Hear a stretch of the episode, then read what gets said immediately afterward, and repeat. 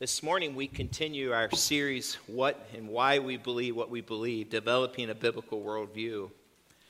And our hope is, as we've been walking through the Word of God, that you've been able to go back and search God's Word and hold your view of life, of the world, and of God and creation up against the Word of God and say, This is the premise. This morning's message can be a very polarizing message. It's not my intent, and I've spent lots of time this week praying for this message, and I've asked the Lord to help me deliver it with grace and love and truth and boldness. And so I just want to lay it out there. That's the premise from which I'm coming from today. But here's what I believe to be true from the Word of God.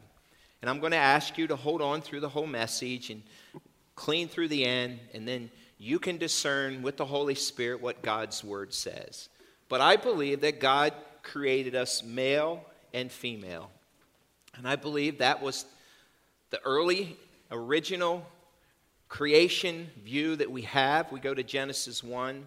However, there is so much confusion in our world today in regards to sexual identity, in regards to marriage, in regards to gender.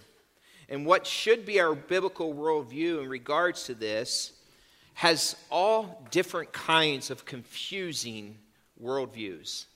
I want to bring it back and just go back and say, this is what I believe God's word says. And even in regards to how we treat people that view differently than what we do, and how we live in harmony and peace and love and grace with those who choose to live differently. What is God's original tent for mankind? My role as a senior pastor of Grace Community Church is to present biblical truth with grace and boldness. While my understanding of the Bible on one issue and gender issues might be very different than yours, and even on the view of homosexuality, I want you to know that I love you and I want to engage in conversation with you, and I hope that we can have an ongoing conversation. When I was a, a sophomore in college, my roommate, the summer uh, between my freshman and sophomore year, I roomed, he came and roomed with me in my apartment that I had off campus. He has since then chosen a lifestyle of same sex attraction and has a, another man that he lives with. And that while he, his view is so different than my view, and while I, he is living what I would believe opposed to God's will and God's word, I don't want to alienate him from friendship and relationship. And so, what often happens when it comes to these issues, we land on two positions. We either have an alienation view or an affirmation view. And I don't believe we have to land on those two positions. I believe it's possible to land on a position of grace and truth and love for one another so that we can pull each other in, go to God's word, and see what He has to say. And so, this topic today will be have a chance for you to ask the question why do you believe what you believe? Do you believe it because you feel it, or do you believe it's because the Word of God shows you it and tells you it? A man took a camera and he took a microphone and he went to a college campus and he asked questions about gender, relationship, and biology. Watch this.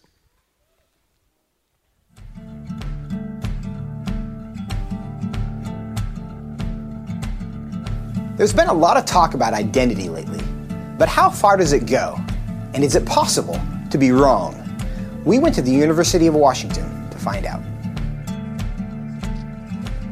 Are you aware of the debate happening in Washington state around um, the ability to access bathrooms, locker rooms, spas based on gender identity and gender expression? I, I think people should be able to have access to the facility. I think uh, bathrooms could and potentially should be gender neutral because there doesn't need to be a classification for differences. I think people definitely should have the ability to go into whichever locker room they want. Uh, I feel like at least public universities should do their best to accommodate for those who do not have a specific uh, gender identity. You know, whether you identify as male or female and whether your sex at birth is matching to that, you should be able to utilize the resources. So if I told you that I was a woman, what would your response be? good for you. Okay, like, yeah. Nice to meet you. I'd be like, what? really? I don't have a problem with it. I'd ask you how you came to that conclusion. If I told you that I was Chinese, what would your response be? I mean, I might be a little surprised, but I would say, good for you. Like, yeah, be who you are. I would maybe think you had some Chinese ancestor. I would ask you how you similarly came to that conclusion and why you came to that conclusion. Um, I would have a lot of questions just because on the outside I would assume that you're a white man. If I told you that I was seven years old, what would your response be? Um, I wouldn't believe that immediately. Uh, I probably wouldn't believe it, but I mean, I it wouldn't really bother me that much to go out my way and tell you no, you're wrong. I'd just be like, oh, okay, he wants to say he's seven years old. If you feel seven at heart, then then so be it. Yeah, good for you. So, if I wanted to enroll in a first grade class, do you think I should be allowed to? Uh, probably not. I guess. I mean, unless you haven't completed first grade up to this point, and for some reason need to do that now. if that's where you feel like mentally you should be, then I feel like there are communities that would accept you for that. I would say, so long as you're not hindering society and you're not causing harm to other people, I feel like that sh- should be a okay thing. If I told you I'm six feet five inches, what would you say? That I question Why? because you're not. no, I don't think you're six foot five. If you truly believed you're 6'5, I don't think it's harmful. I think it's fine if you believe that. It doesn't matter to me if you think you're taller than you are. so you'd be willing to tell me I'm wrong? I wouldn't tell you you're wrong. No, but I say that um, I don't think that you are. I feel like that's not my place as like another human to say someone is wrong or to draw lines or boundaries. No, I mean, I wouldn't just go like, oh, you're wrong. Like, that's wrong to believe in it. Because, I mean, again, it doesn't really bother me what you want to think about your height or anything. So I can be a Chinese woman. You. um. Sure. But I can't be a six foot five Chinese woman. Yes. If you thoroughly debated me or explained why you felt that you were six foot five, uh, I feel like I would be very open to saying that you were six foot five, or Chinese, or a woman. It shouldn't be hard to tell a 5'9 white guy that he's not a 6'5 Chinese woman. But clearly it is. Why? What does that say about our culture? And what does that say about our ability to answer the questions that actually are difficult? So I ask you same. Ask you the same. Why is it hard to tell someone they're wrong? When you can biologically look at someone and say, You're not female, you're not male, you're not six foot five, you're not Chinese. We live in a culture that's afraid to tell the truth. We live in a culture not only is afraid to tell the truth, but we're afraid to offend someone with the truth. And so we would rather acquiesce and pull away and say, if that makes you happy, then you have freedom to choose to live that way. You have freedom to act upon what you believe to be true about yourself, as opposed to just looking at them and saying, no, that is wrong. We have so much confusion in our world today in regards to sexual identity, gender, because people are just making decisions based upon their feelings. Or we say things like this God just wants you to be happy, so you go live how you want to live, I'll live how I want to live. While all along the Bible gives us a foundation of truth that says that isn't truth. And before we know it, if we base all of our decisions based on our happiness, we will end up far, far from God on a path of total destruction. Grab your Bibles and turn to Genesis chapter 1. And if you need a Bible, hold your hand up. Our ushers will put one in your hand. But I'm going to begin with the premise in regards to male and female. And I'm asking to stand. Let's read Genesis 1, verses 26 through 28. Let's read it out loud together. Let's begin here. Genesis 1, ask you all to stand. Genesis 1, verses 26 through 28. Let's read it out loud together. Ready? Read.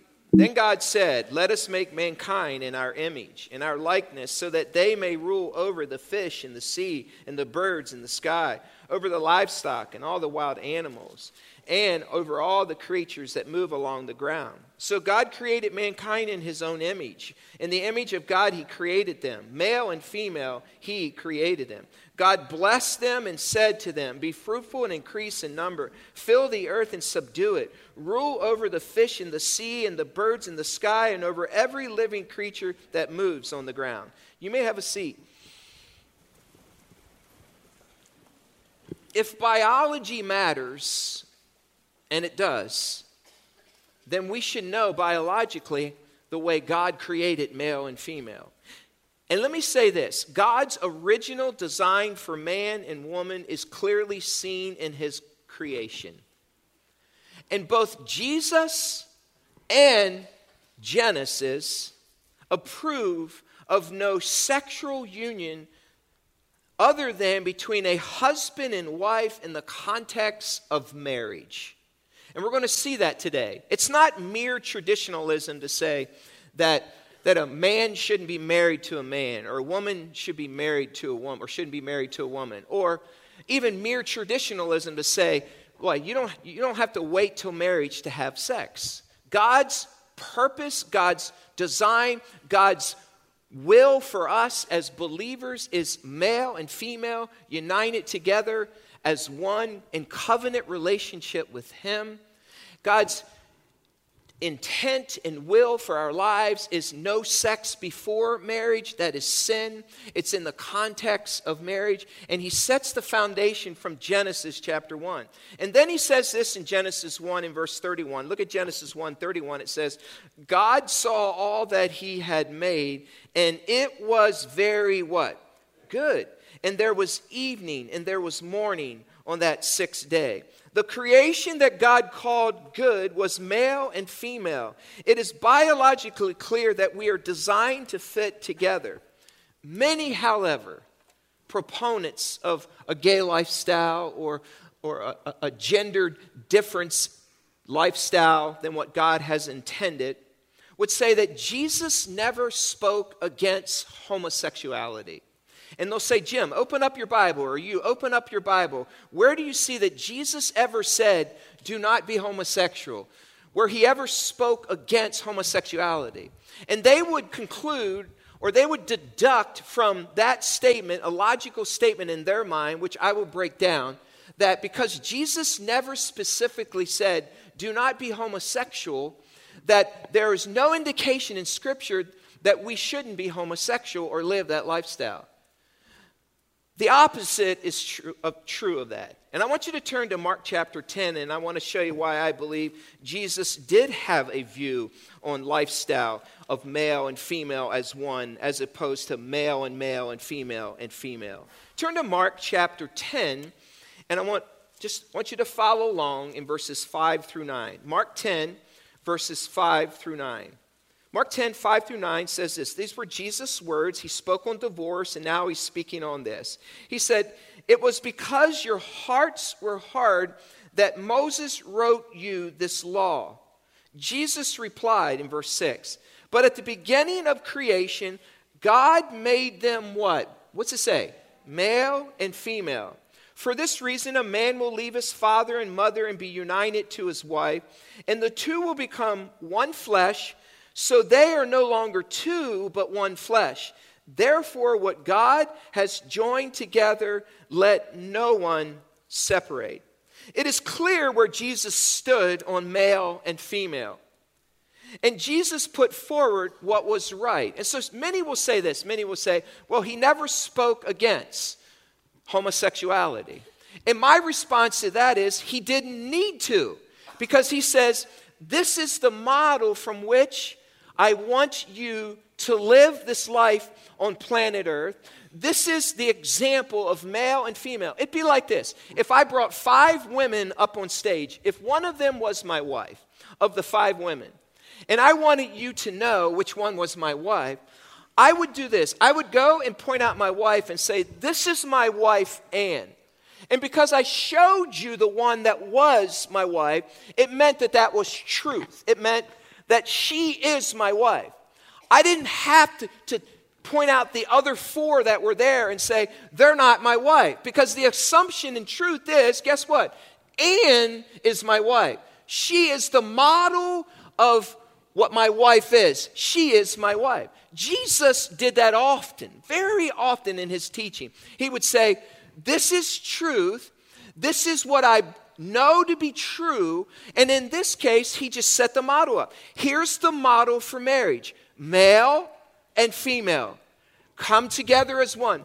Jesus affirmed in his teaching what was said by Moses in Genesis chapter 1.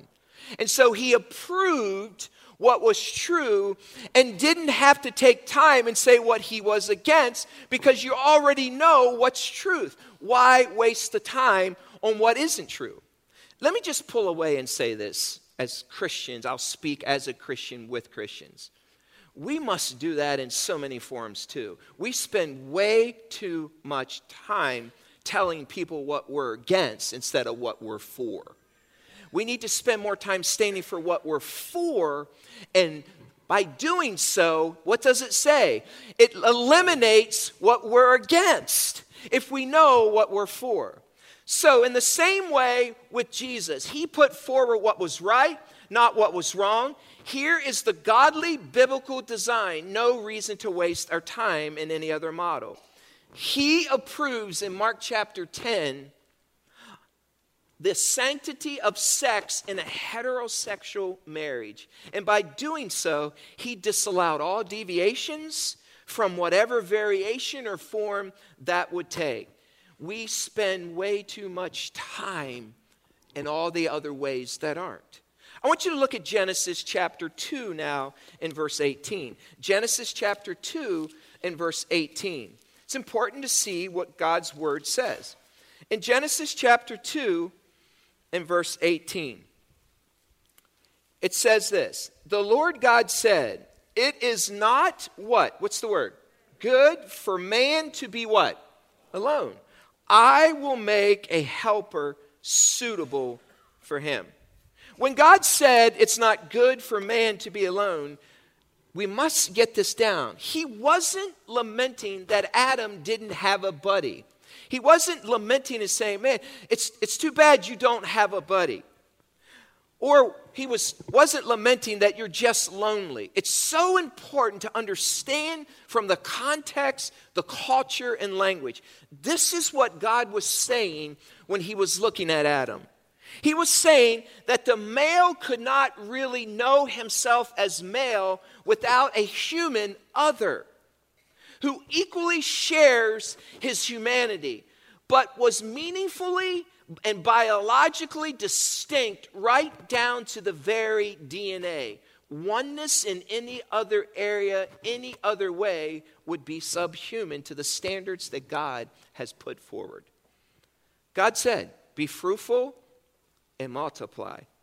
Heterosexual union reaches into and creates the next generation. God had purpose when He created male and female. God had purpose when He said, Be fruitful and multiply. He wanted them to procreate and have children for future generations to live out life on earth and to obey and walk in fellowship with Him.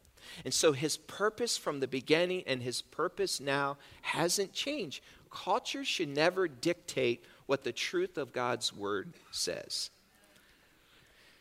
God has purpose, and he has purpose for you. But we must take time to see what God's word says. I want you to turn to Leviticus chapter 18. Genesis, Exodus, Leviticus chapter 18. Look at Leviticus chapter 18, and let's see what God had initially put into play, as we would understand under the Old Covenant, or even we would say the Old Testament. Leviticus chapter 18 and verse 22. Look at verse 22. It says, Do not have sexual relationships with a man as one does with a woman. That is what? What does the law say? Detestable. Now look at Leviticus chapter 20 and verse 13.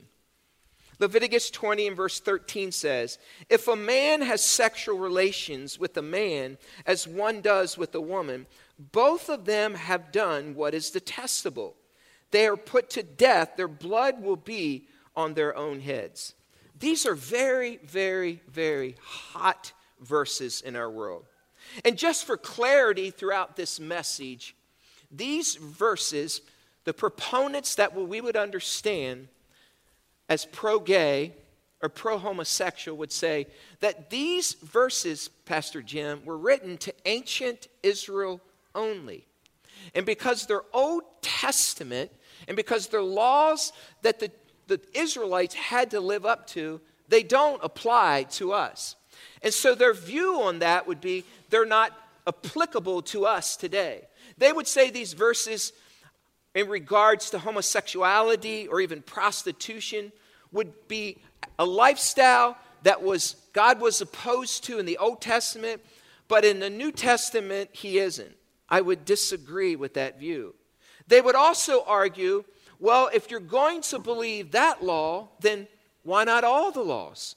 Why don't we live under the old covenant? Why don't we continue to live over all these other laws, these 600 plus laws that were in the Old Testament? Why just pick one law out and say, we're going to live by that one in the New Testament and in 2019? Why don't we live by the rest of the laws? The reality is this the speaker himself is God. And it's culturally relevant during that time. So, is it culturally relevant and applicable today? And my answer to that is absolutely yes. But Scripture must show us that. We just can't make an assumption. So let's turn to 1 Corinthians. Let's see if it's applicable today. 1 Corinthians chapter 6, verses 9 through 11. 1 Corinthians 6, verses 9 through 11. Look what it says in 1 Corinthians 6, verses 9 through 11. Paul says this to the church at Corinth. They're receiving this letter from him. They're excited, and he says, Or do you not know that wrongdoers will not inherit the kingdom of God? Do not be deceived, he says. Neither the sexually immoral, the idolaters, nor adulterers, nor men who have sex with men, nor thieves, nor the greedy, nor drunkards, nor slanderers, nor swindlers will inherit the kingdom of God. And that is what some of you were. But you were washed, you were sanctified, you were justified in the name of the Lord Jesus Christ in the Spirit of our God. The truth is this is that Paul endorses this Old Testament truth in the New Testament. And so, the same way that God endorsed and set this into place in Leviticus, Paul does the same thing in 1 Corinthians. And so, by doing so, he is saying that sex with other creatures with the same gender is sin, as is adultery, as is gossip, as is slander. So he shows us in the New Testament that a homosexual lifestyle is against God's plan for mankind.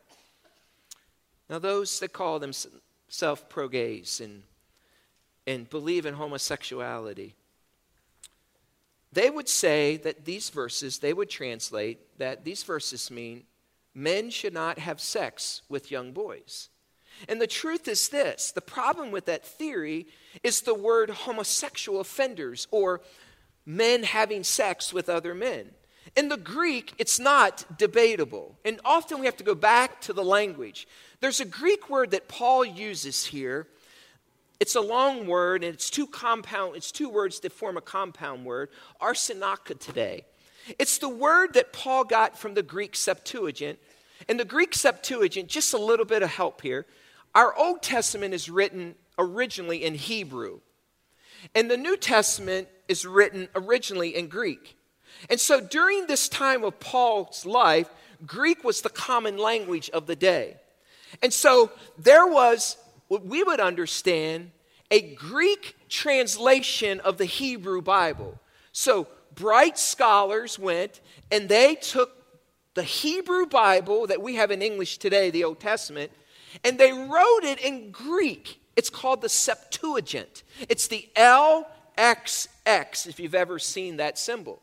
So people of the day, like Paul, contemporaries of him, would often read the Septuagint, which was the Greek translation of the Old Testament. Like, why learn another language, Greek or Hebrew, when you can read it in the language that you're familiar with? And so Paul took this word, this Greek word, inserts it here, and by doing so, he is referring from the Old Testament in Leviticus the same thing in First Corinthians, which means homosexual offenders, which means Paul was endorsing the Leviticus passage for today. Now, why is that important? Because not all the laws of the Old Testament will you find in the New Testament. Because Jesus came and he offered the new covenant. And while he offered the new covenant, Paul says, however, this law that they had during this time is still offensive and sinful against God. Put it in the context of this. I often say this it's important to think from the context and the culture that Scripture was written. I don't know if you knew this, but when Paul wrote this, First Corinthians, it was very, very Roman culture. And whether you knew this or not, when he wrote this, people hated him for writing this. He stood against what everyone else during that day was practicing or believing. The first 15 Roman emperors during this time, 14 of them were either homosexual or bisexual. Plato lauded homosexual law.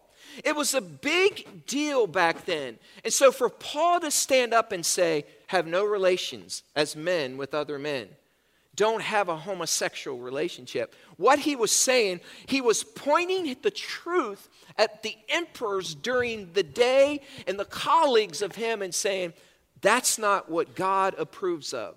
And by doing so, he was going against what culture said was approval behavior. It's the same for us today. Because we must stand against what culture says hey, if it feels right, do it. If it makes you happy, do it. Listen, if that's what you choose to do, then I would never tell you that it's wrong. No, we need to stand and speak for what we believe is truth, and anything other than that is against God's will for our lives. The problem is this we have a consumer mindset when it comes to relationship circles. I want you as my friend because you can do this for me. I want you as my friend because you agree with me. I want you as my friend because you never speak the truth to me. And when I'm around you, I don't feel convicted. And so we have this consumer mindset in relationships. And whether you realize it or not, you and I have to guard against it. The Bible says, don't do something for someone because they can do it for, back for you. Just do it because you love them. And so this we have a choice to make to whether we will have the approval of the world or the disapproval of Jesus. And by the way, we don't take this consumer mindset into consideration with our own children. Can you imagine waking up one day as the mother or father of your home and saying, Kids, this isn't working out. I just want to let you know that this relationship isn't working out. I'm leaving you, and we're leaving you. Mom and dad are leaving. We're going to go find some other kids. You just wouldn't do that. But somehow in our minds, we're okay with this. I'm going to leave this relationship that God has established, set up. I'm going to go over here because this isn't working out. And I'm going to go over here and have an adulterous relationship, or I'm going to have a same sex relationship, or I'm going to, I'm going to become a, a man becoming a woman because this isn't working out for me. We always must begin we always must stay and we always must end with the Word of God. Paul gives us another passage that handles this truth. Turn to Romans chapter 1 and look at verse 24. Romans chapter 1 and verse 24. And we're going to read through verse 32. It's one of the strongest passages on this subject. And Paul is so very clear. He's writing to the church at Rome and telling them how God feels about the current sinful mess that they are in. So, picture, you're receiving this letter from Paul, you're excited. And so, Paul would often write, and he would write in such a way like you and I would to people that we care about Hey, I love you. I care for you. Hey, by the way, I know this is happening in your circles. This is what I would do. This is what God says. And this is the letter that he wrote in the context of this incredible time. Verse 24 says, Therefore, Paul wrote, God gave them over in their sinful desires of their hearts to sexual impurity for the degrading of their bodies with one another. They exchanged the truth about God for a what? What's it say? A lie. And worshiped and served created things rather than the Creator, who is forever praised. Amen.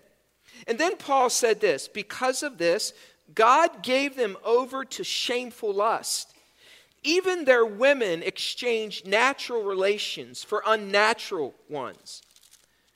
In the same way, men who abandoned natural relations with women and were inflamed with lust for one another.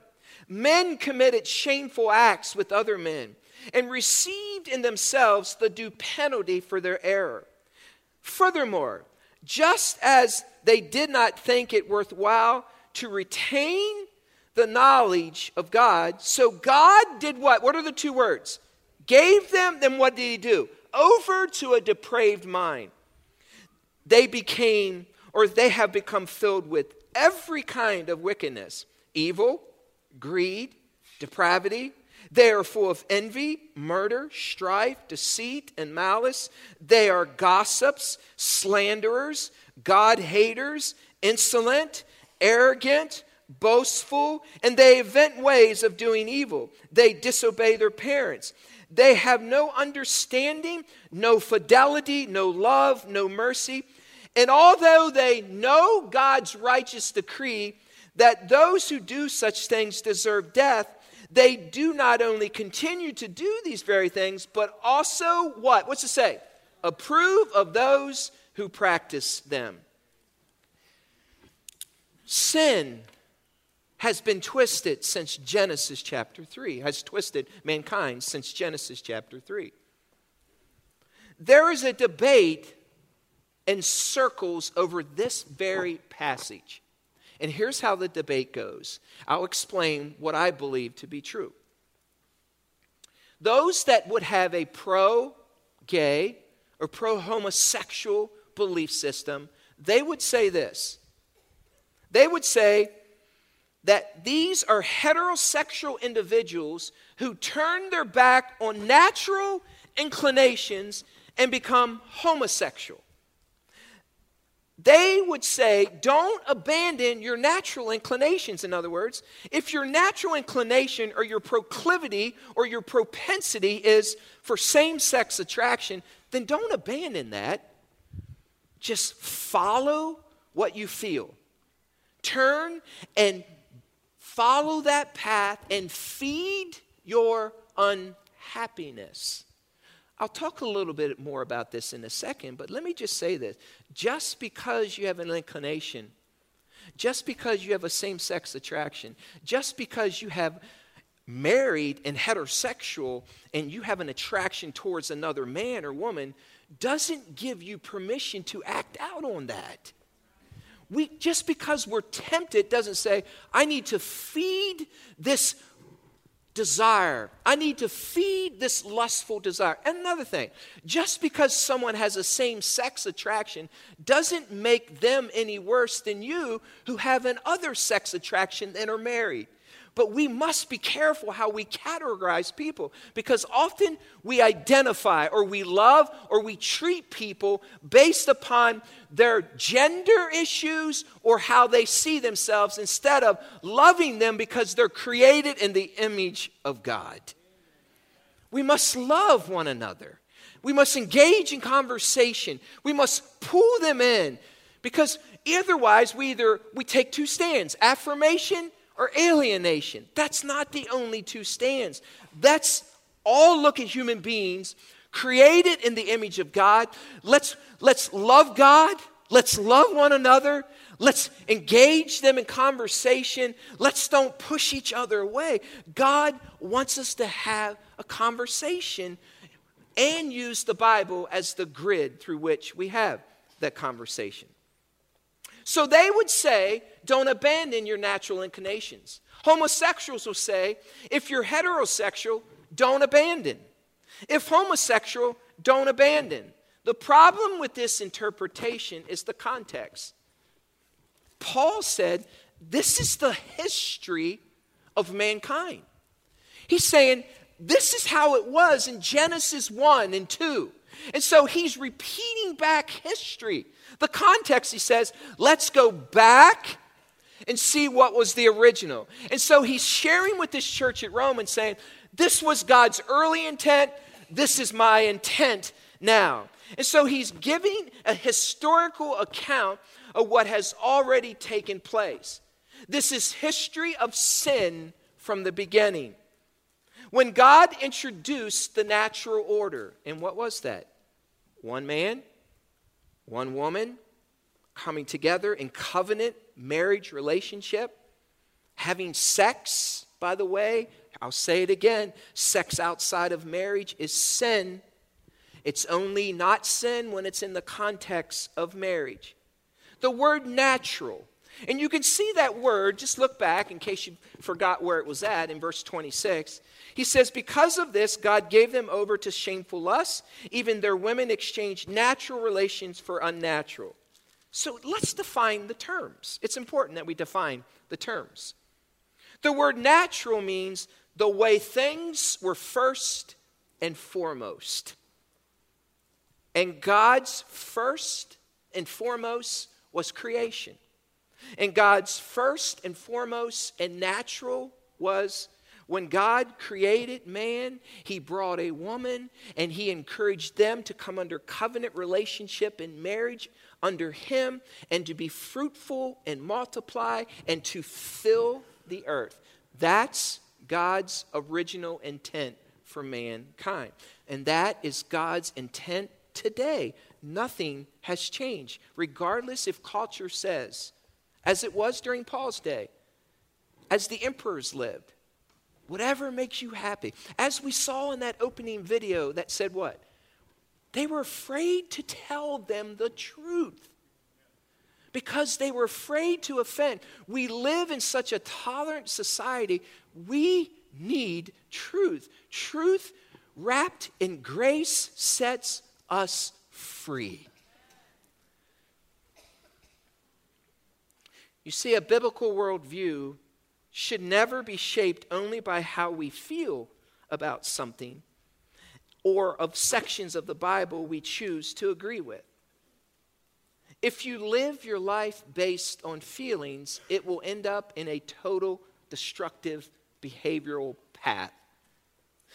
Isn't that what Paul said in Romans 12, 1 and 2? He kept reminding us, but keep renewing your mind, keep renewing your mind, transform your minds, and center it on God's word. Replace and repent. First Corinthians, he said, take those thoughts and take them captive. Speak truth with God's word. Why? Because our mind controls our actions. And I would say this don't guard your mind by your feelings, guard your feelings by your mind centered on Jesus. I often hear this, and sometimes it really breaks my heart. And by the way, I have spent hours in prayer thinking about delivering this message. And I want you to know today, if you're here today and you have same sex attraction, or I want you to know I love you. and I want you to know this that we are glad that you're here today. And we want you to know that our God loves you. And sometimes we, we neglect to see you as a God created person, and you are. And let me just say this The man or woman who has not been tempted to commit adultery or homosexual act is no more virtuous than the man or woman who has successfully resisted temptation. God loves you just like you are. And I often hear this, and I know, I know, I knew when I opened this up that I opened myself up. I know this message will be shared, and my hope is that when people watch it, they'll see that it's full of grace and truth. I know I'll be hated. But Paul was too, and so was Jesus. And if we're not persecuted for what we believe to be true, then are we really standing for what's true? So I often hear this that teaching about biblical heterosexual heterosexual relationship and against homosexual relationship is hate. I've had many people come to me and say, Jim, you hate people. Jim, you hate and I want to say this I beg to differ and would say it would be hateful of me to not tell you the truth in love.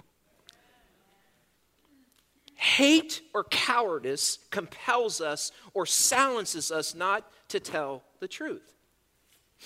Many in our Christian circles and non Christian circles, and by the way, I want to say, my friend, my friend that I went to college with, he's a good friend we did a lot of things together. We played ball together. We, we, we, we studied together. And I just wanted to say this I still love my friend. And because he chooses to live a life that's different than what I choose against God, it doesn't lessen how I love him. Now, I tell him the truth, but I'm not going to push him away.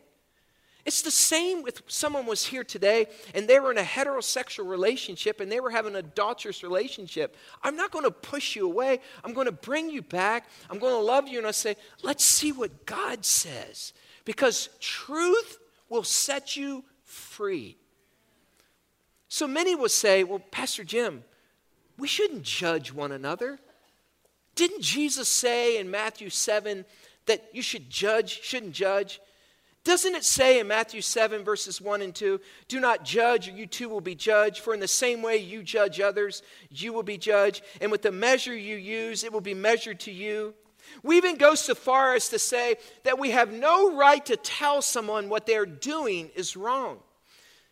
Jesus couldn't have meant that. Because his whole ministry was pointing out the errors in people's lives. He said, This is the wide way, and this is the path to destruction. This is the narrow way, and this is the path to life. Jesus constantly showed what would happen if you chose to go off the narrow path. So I would say this it's what you do after you tell someone the truth that determines whether or not you judge them. Think about that for a second. We should tell the truth. It's what you do after that. Do you alienate them because of their wrong? That's judgment. Or do you just speak truth? You see, not condemning does not mean not telling the truth either.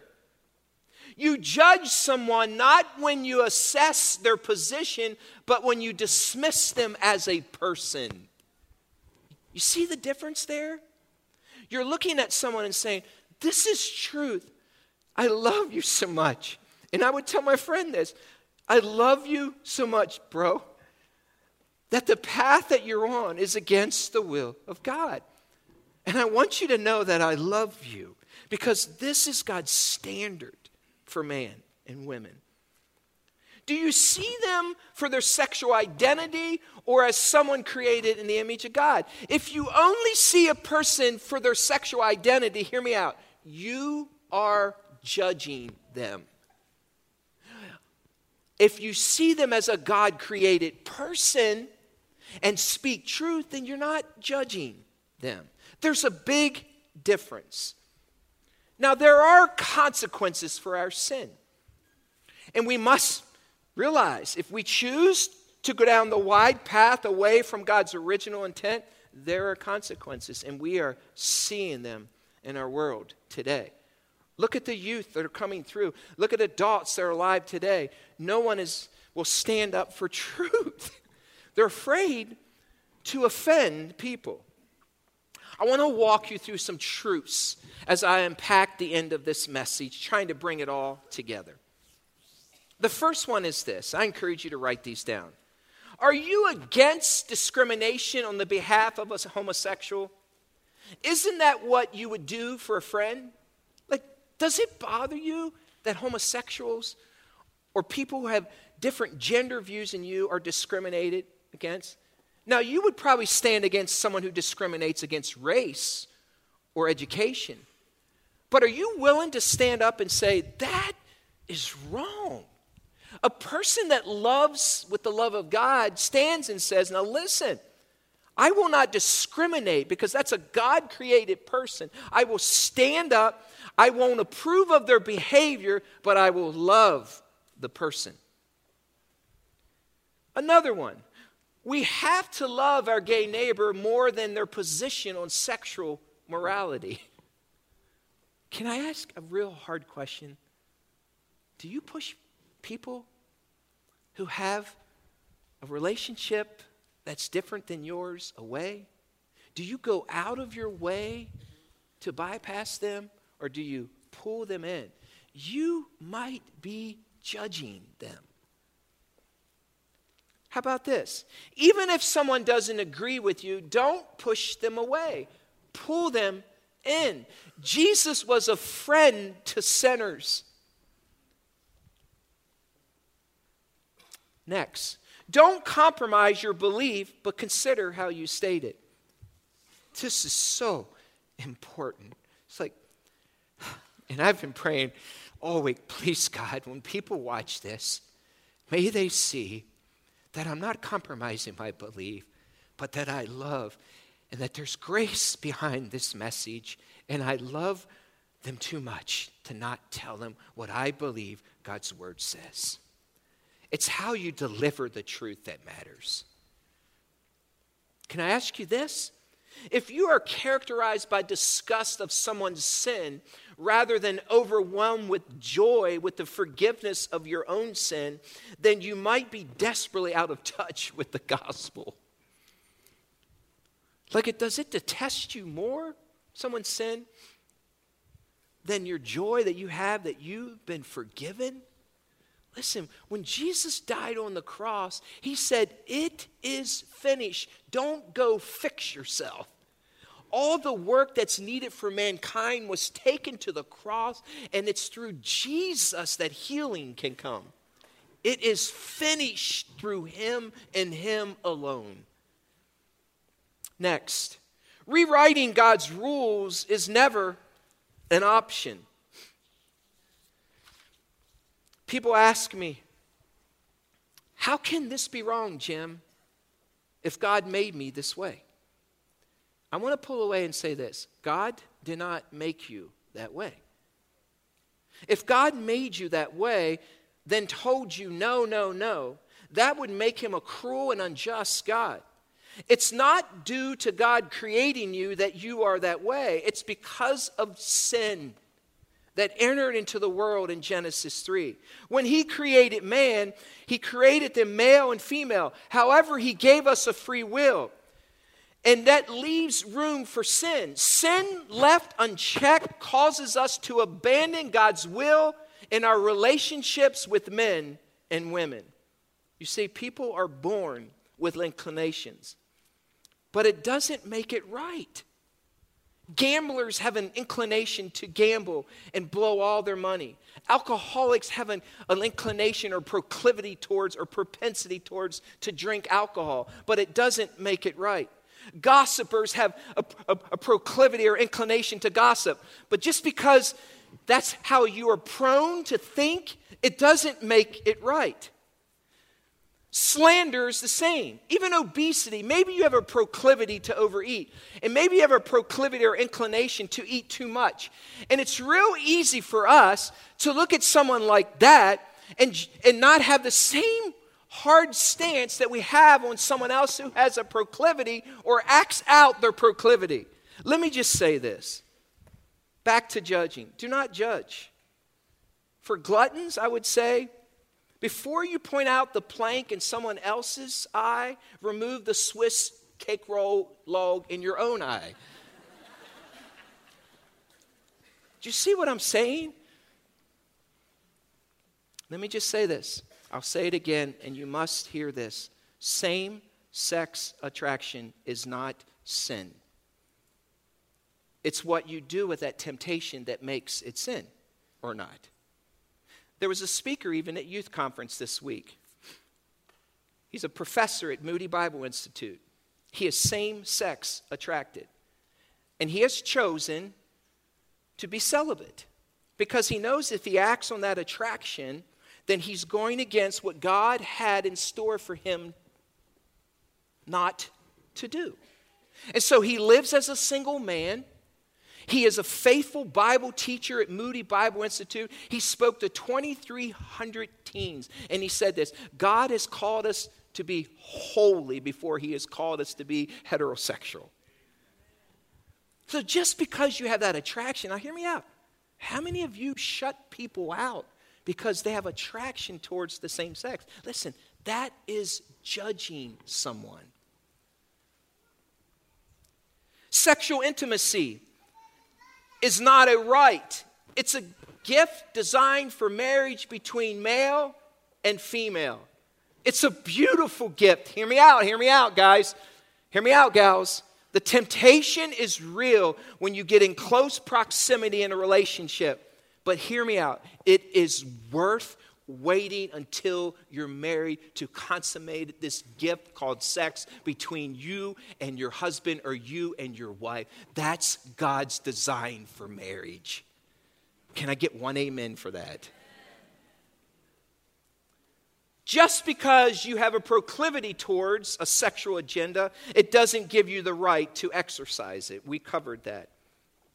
Let me say this being homosexual doesn't send you to hell any more than heterosexual sends you to heaven. Think about that for a second. What sends us to hell? A rejection of Jesus Christ and the work on the cross. And what sends us to heaven? A personal relationship with Jesus Christ, believing, repenting of our sin, acknowledging that He is Lord, acknowledging that He was died on the cross, was buried, and was resurrected. It's a personal relationship with Jesus that sends us to heaven, not because we're heterosexual. A man cannot become a woman, nor can a woman become a man. It is impossible, please hear me, to rewire the DNA, the biological DNA. You can do everything you want to do on the outside, but listen, you're either biologically male or biologically female, and God created you that way. Gender confusion is a result of the fall of man and its sin's impact on creation. And it will only get worse until God calls us home or the rapture occurs. But hear me, we need messengers of love and grace in the marketplace that will stand like Paul stood, even against the emperors of the day, and say, No, that's not God's intent. Let me say this God can completely deliver you from your homosexual tendencies, or you might have to go the rest of your life overcoming the temptation every single day. It's the same with any familiar temptation. You might have a, a familiar bent towards adultery. You may have a familiar bent towards, towards overeating or gossip or just fill in the blank or alcohol, whatever. You might have to go. He could deliver you. Can He? Yes, He can. Will He? It's up to Him. But listen, you might have to go the rest of your life fighting. Why? Because that's what followers of Christ do. homosexuality lived out is sin against God. There's no other way around it. That's what God's word says. It breaks the heart of our God. And by the way, the Bible prohibits all kinds of sexual promiscuity, heterosexual as well as homosexual. Let me wrap up with this final thought today. If you struggle with same sex attraction, hear me out. I grieve with you and for you. And to those of you who have a propensity for same sex attraction, and you've been mistreated by Christians, cursed at, ostracized, and judged, and hated, I am sorry for the way and the cause of Christ that we Christians have treated you. I apologize for that. I don't apologize for my theology, but I do for our behavior. If you have not been shown the grace of Jesus Christ and the love he gives, I am sorry. But listen to me, please. You might have to go the rest of your life on earth battling these urges. But rest assured, there will come a day when you'll be free from the bondage of sin forever, and it's called heaven, and it is worth standing before our Creator God one day and hearing, Well done. Lord, help us today. I pray that we've learned. I pray that we've been convicted or affirmed. God, give me energy to preach this again. I pray against anything Satan wants to do to divide and destroy and cause a ruckus. I just pray that as this message goes out in our lives and through social media, that the world would see that Jesus loves them and that Jesus' way is the way that we should walk. And it's that way where we find hope and freedom and deliverance. In Jesus' name, amen. God bless you. See you next week.